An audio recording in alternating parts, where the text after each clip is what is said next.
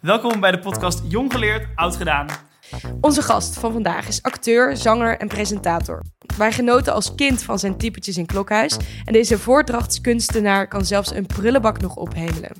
Hij schijnt een afstammeling te zijn van de Nederlandse soldaat Adam Keizer, die zelfs de barre veldtochten van Napoleon overleefde. Maar is hij zelf zo heldhaftig?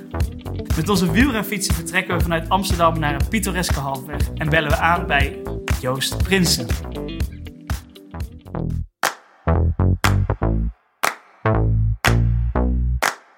Wij zijn in halfweg aangekomen met de racefiets. Ik heb er helemaal zin in. We gaan aanbellen.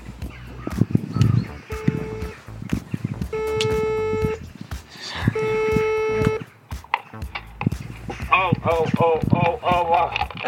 Neem de trap rechts van de lift. Dat is goed. Hallo, Ja, deze trap. goedemiddag. Goedemiddag. We zijn net iets te vroeg. Oh ja, dat maakt niet uit. Oh, mensen. ben Bart. Hallo, Joost, mensen, Hallo. binnen. Ga zitten jongens Ja. daar. We drinken er een wijntje bij. Gezellig. Cheers. Cheers, proost. Ja, op jullie podcast. Dankjewel. Je komt uit Vught, geloof ik. Ik kom zelf uit Bokstel, dat ligt naast elkaar. Ja, acht kilometer, ja. Ja, precies. Ehm, De Zwarte Leeuw of de Rode Leeuw, hoe heet het, dat restaurant in Boksel ook weer? Langs de Rijksweg, langs de weg naar Eindhoven. ik ken alleen Café de Ketting. Dat bedoelt u niet. Nee, ja, nou, dat was vroeger de Zwarte Leeuw of de Rode Leeuw. Dat was het, in de oorlog het centrum van het verzet. Echt waar? Ja, ja, in Boksel, ja, ja, ja. Dat heeft mijn moeder me vaak verteld. Maar oké. Oh, Oh, dat ken ik wist niet. je niet? Nee. Ehm, maar in ieder geval, eh, wat me opviel is een, een leven als acteur eh, naar Amsterdam gaan. Dat is voor een jongen uit Brabant volgens mij nou, in deze tijd al best wel een flinke stap. Was het in die tijd niet ook een enorme stap? Ja, de- de- ik was de eerste leerling van de Amsterdamse toneelschool die van beneden de rivieren kwam.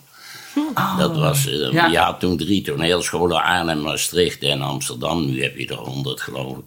En eh, eh, ik weet nog dat Willy Pols, de directeur, zei... maar waarom gaat u dan niet naar Maastricht? En, en, en dat ik zei, ik ben wel eens vriendelijker ontvangen, meneer. En, ja, nee, nee, nee, zo bedoelde ik het absoluut niet. En nou ja, was een hele aardige, eh, lieve man, die eh, Willy Posse. Ja, hij is, hij is dood nu natuurlijk. U besloot dus naar de toneelschool te gaan. En dan komt u uit een klein dorp, of nou, een relatief klein dorp in Brabant, katholiek dorp. Ja. Naar het vrijgevochten Amsterdam. Was dat een omschakeling? Toen was dat Amsterdam nog niet zo vrijgevochten. Dat kwam een paar jaar later pas, dus dat maakte ik ook mee. Ik ging daarheen in 364 of zoiets. En de jaren 60 begonnen eigenlijk pas in 1965, 66. Toen kwam dat Provo en toen kwam de omwenteling dat zeg maar de wereld van het slot ging. Dus die eh, dingen was niet zo groot. Bovendien, ehm, die toneelschool was in die tijd enorm gedisciplineerd. De discipline op de toneelschool was eigenlijk veel groter dan ik meegemaakt heb in de luchtmacht. In de luchtmacht, daar kon toen alles. Eh, dat was een soort organisatie en, en dat, ja. Daar had je nodig naar gelang je was. Ik bedoel, eh, mensen die daar vliegtuigmonteur waren, die konden ze niet zomaar straf geven. Want er kwamen ze in de Hongaren een vliegtuigmonteur tekort, weet je wel. Ik bedoel, eh, dat was een hele losse organisatie. Dat was de toneelschool helemaal niet toen. Dus die omschakeling was er eigenlijk niet. Wij zijn nu dus allebei 25. Hoe zag uw leven eruit toen u 25 was? Toen stond ik, ja, het jaar daarna deed ik eindexamen toneelschool. En eh, verwachtingsvol van eh, de wereld ligt aan mijn voeten. Eigenlijk denk ik dat nog steeds. ja, ja, in zekere zin wel, ja. De sky is the limit. eh. Hoe uitziet dat nu? dat het be- nou, misschien dat het beste nog komen moet. Dat, dat kwam eigenlijk. Ik, ik weet nog goed, het was 2005 en dat eh, vroeg iemand in een gezelschap eh, wat ik de beste rollen vond eh, die ik gespeeld had. En op een gegeven moment zei Jan Kok, een vriend van mij die ook bij de televisie werkte.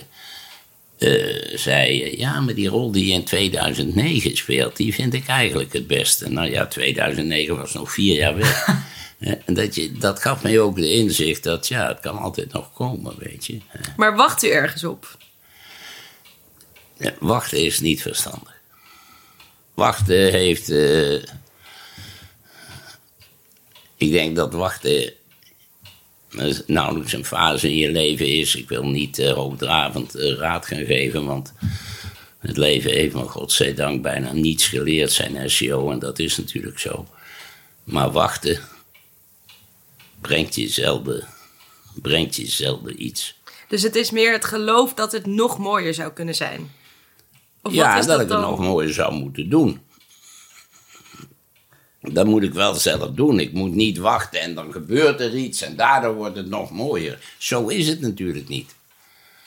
Als je wil dat het nog mooier wordt op het toneel of, of eh, in de literatuur of wat je schrijft of whatever in dit leven, dan moet je het doen.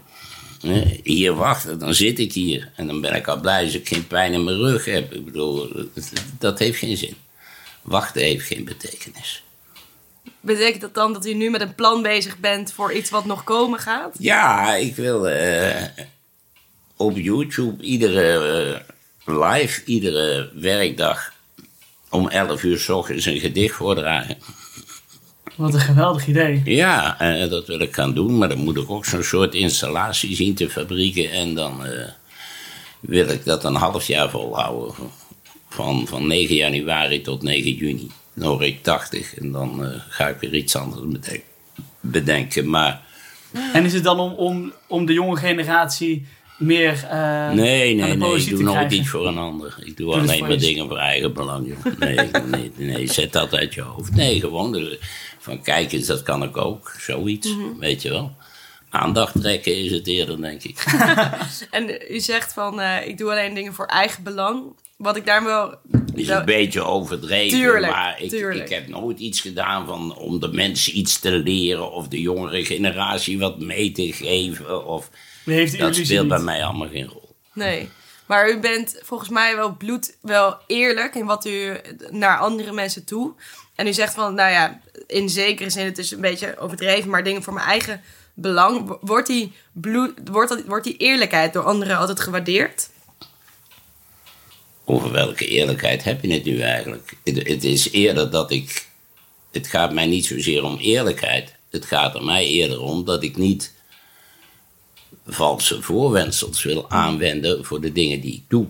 Ja. Ik schrijf niet om mensen iets te leren. Ik speel niet toneel om mensen iets mee te geven. Ik doe dat voor mijn eigen plezier. Die eerlijkheid is er. En verder ben ik even eerlijk als the next man.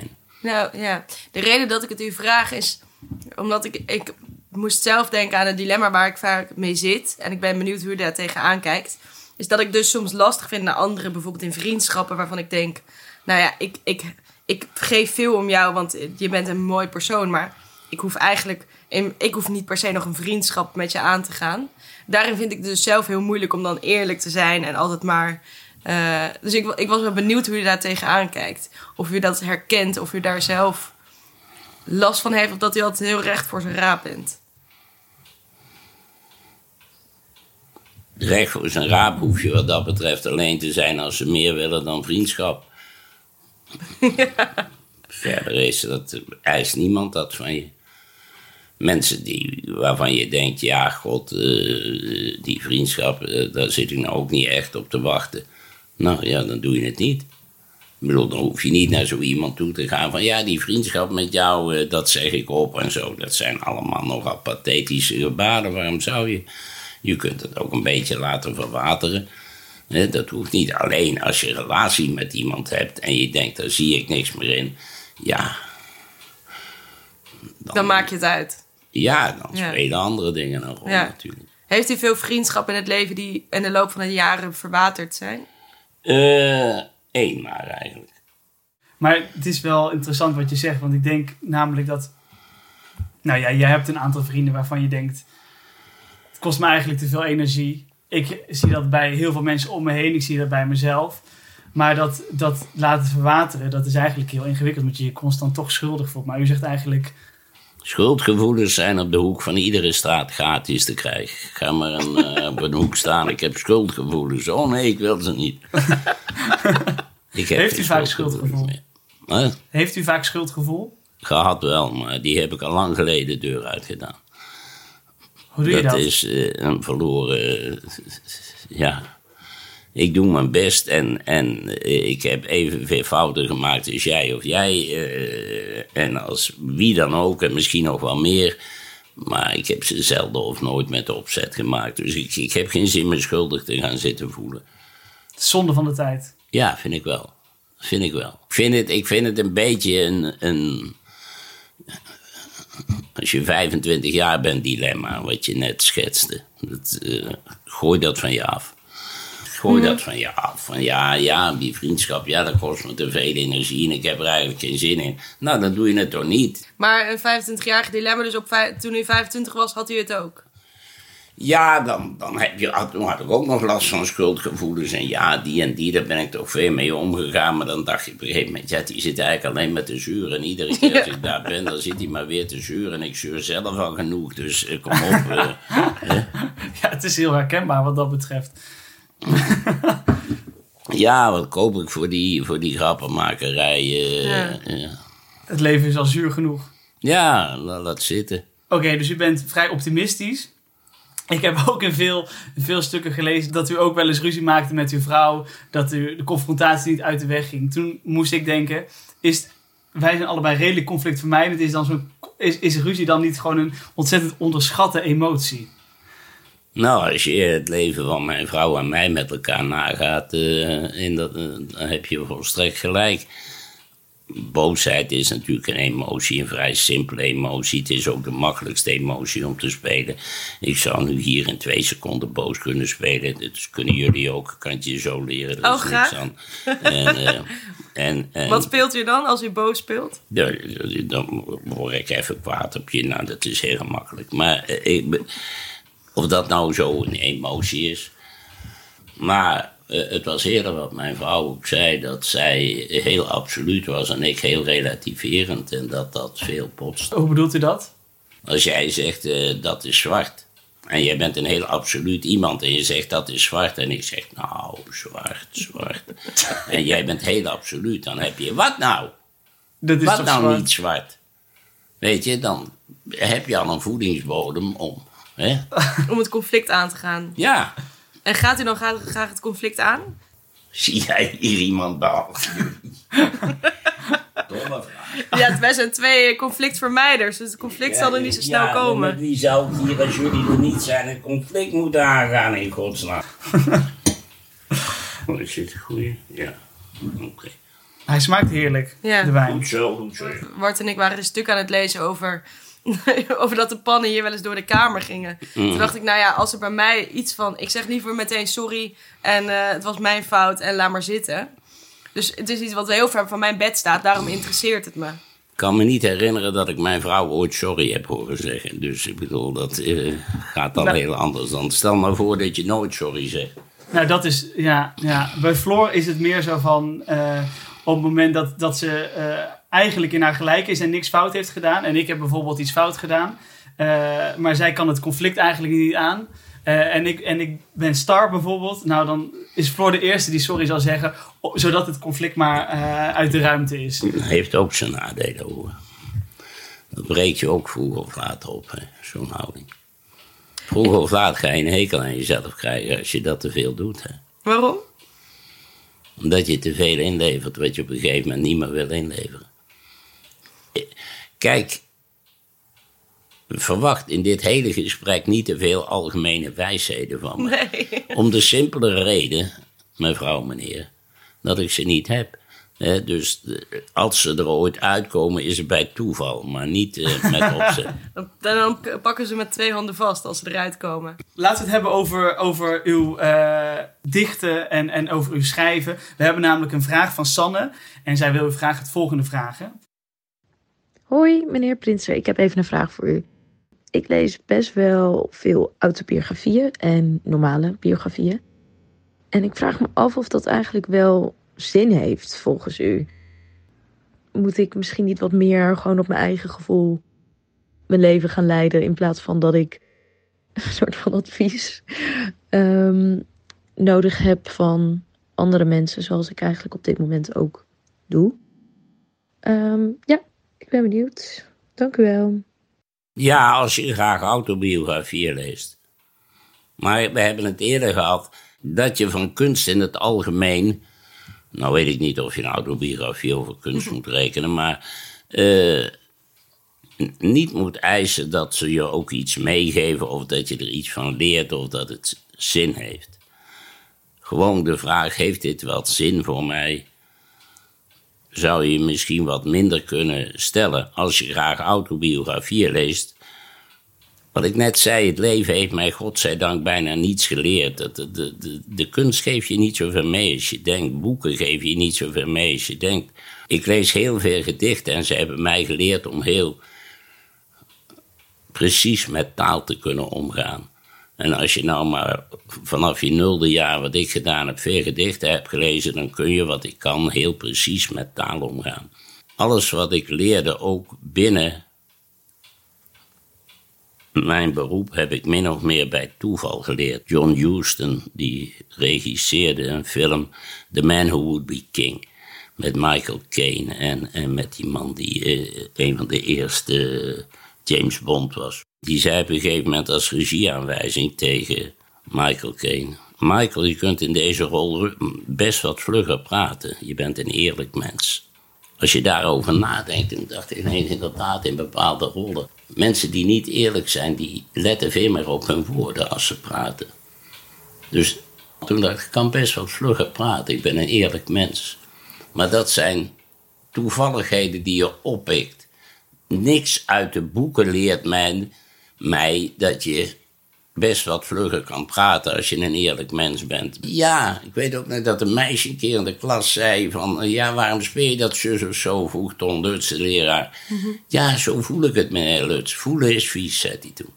Voelen is vies. En dat was voor u ook een wijze les. Ja, als je te veel op voelen af... Ja, zo voel ik het niet, dan... eh, Maar voelen is ook een vorm van zelfmedelijden misschien. Ja, zoiets, ja, ja, ja. Ja, maar ook van je achter. Als je slecht een rol speelt, ja, maar zo voel ik het. Dan denk ik, ja, wat heb ik daaraan? Je doet het niet goed. En het is, het is zo'n argument dat iedere discussie dood kan slaan. Ja. En dat vind ik er het nadeel van. Maar ik vind het toch wel opmerkelijk, want u zegt aan de ene kant: als ik iets heb geleerd, is dat het leven me niks leert. En toch is het. Veel minder dan je denkt. Valt het dat, valt dat u tegen? Eh, veel minder dan je denkt. Eh, weet je wat het is? Wat het leven mij geleerd heeft, is dat ik me kan redden als de wind tegenwaait. En dat kun je als je jong bent niet. Nou, is dat het dan? Kijk, als de wind je in de rug waait, kan iemand die net van de toneelshow komen tien keer beter spelen dan ik misschien. Maar als de wind tegenwaait, voor hem en voor mij, kan ik me beter redden. Denk ik. Omdat Dat soort dingen leert gaandeweg het leven. Hoe je je dan nog, nou, om het plat te zeggen, je kloten kunt redden. Of dat nou zo'n waardevol iets is, kun je ook nog over twisten. Maar je hebt het toch vaker nodig dan je denkt. Gaat u nu nog het toneel op? Nee, daarom hecht ik ook aan zoiets als die. Kijk, dat voordragen, dat kun je een beetje in je eigen tijd en zo doen. En, eh, eh, het toneel op, dat betekent in de praktijk veel in files zitten. Nee, dat begrijp ik. Maar stel, u kunt nu nog in Amsterdam samen met Jenny Arian. Ja, Een hoor, stuk dat maken. zou ik best doen. Bijvoorbeeld, ik heb een paar jaar terug eh, de kerstvoorstelling gedaan in Haarlem en zo, dat soort dingen. Ja. Of als ik eh, in het Amsterdamse bos een zomervoorstelling of zo, maar ik ga niet meer op tournee. Nee, dat begrijp ik. Ja. Dat doe ik niet meer. Ik zou het geweldig vinden om u dan daar te zien samen met Jenny Arian. Dat lijkt me de mooiste combinatie. Ja, maar ik heb met Jenny Arian diverse keer op toneel gedaan. Toen, wa- toen was ik nog heel jong. Ja. Ja, naughty girl. Ja, ja. ja. Die, die voordracht waar u het net over had. Ik denk dat iedereen daar iets van kan Arian, Als leren. ik masturbeer, mag ik dan aan u denken. Waar komt deze zin vandaan? Dat we in een hotel in Antwerpen waren. En zij sliepen twee deuren verder in het hotel. En waren s'nachts doorgezakt. waren allemaal zo dronken als een tor. En om half drie s'nachts raakten we in ons bed. En toen ben ik om vijf over half drie bij haar aan gaan kloppen en heb gezegd... Mevrouw Arian, als ik zo meteen masturbeer, mag ik dan aan u denken? En mocht het?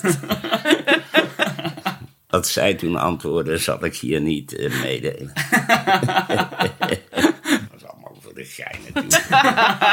ik was nog te dronken dat ik wat ook kon doen, joh. Dat gewoon voor een geintje. Toch nog even terugpakkend. We hadden het net over de gedichten en de kunstvorm. En wat kan je ervan leren? Wat is nou gedicht wat u het meest is bijgebleven? Vrouwenportret van Cola de Brood. En uh, wat ik altijd een mooi gedicht vond was uh, Stopping by Woods on a Snowy Evening. Dat vind ik een heel, dat, dat vind ik misschien wel het mooiste gedicht dat ik ken. Ja, volgens mij is dit een mooi moment om, het, om, om dit mooie gesprek af te ronden. Normaal gesproken doen we dat met een levensles, maar zou u dit gedicht als einde van de podcast willen afsluiten? Dan sluiten we daarmee af. Whose woods these are, I think I know.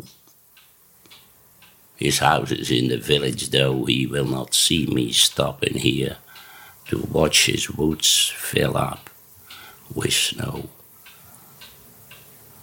My little horse might think it queer to stop without a farmhouse near, between the woods and frozen lake, the darkest evening of the year.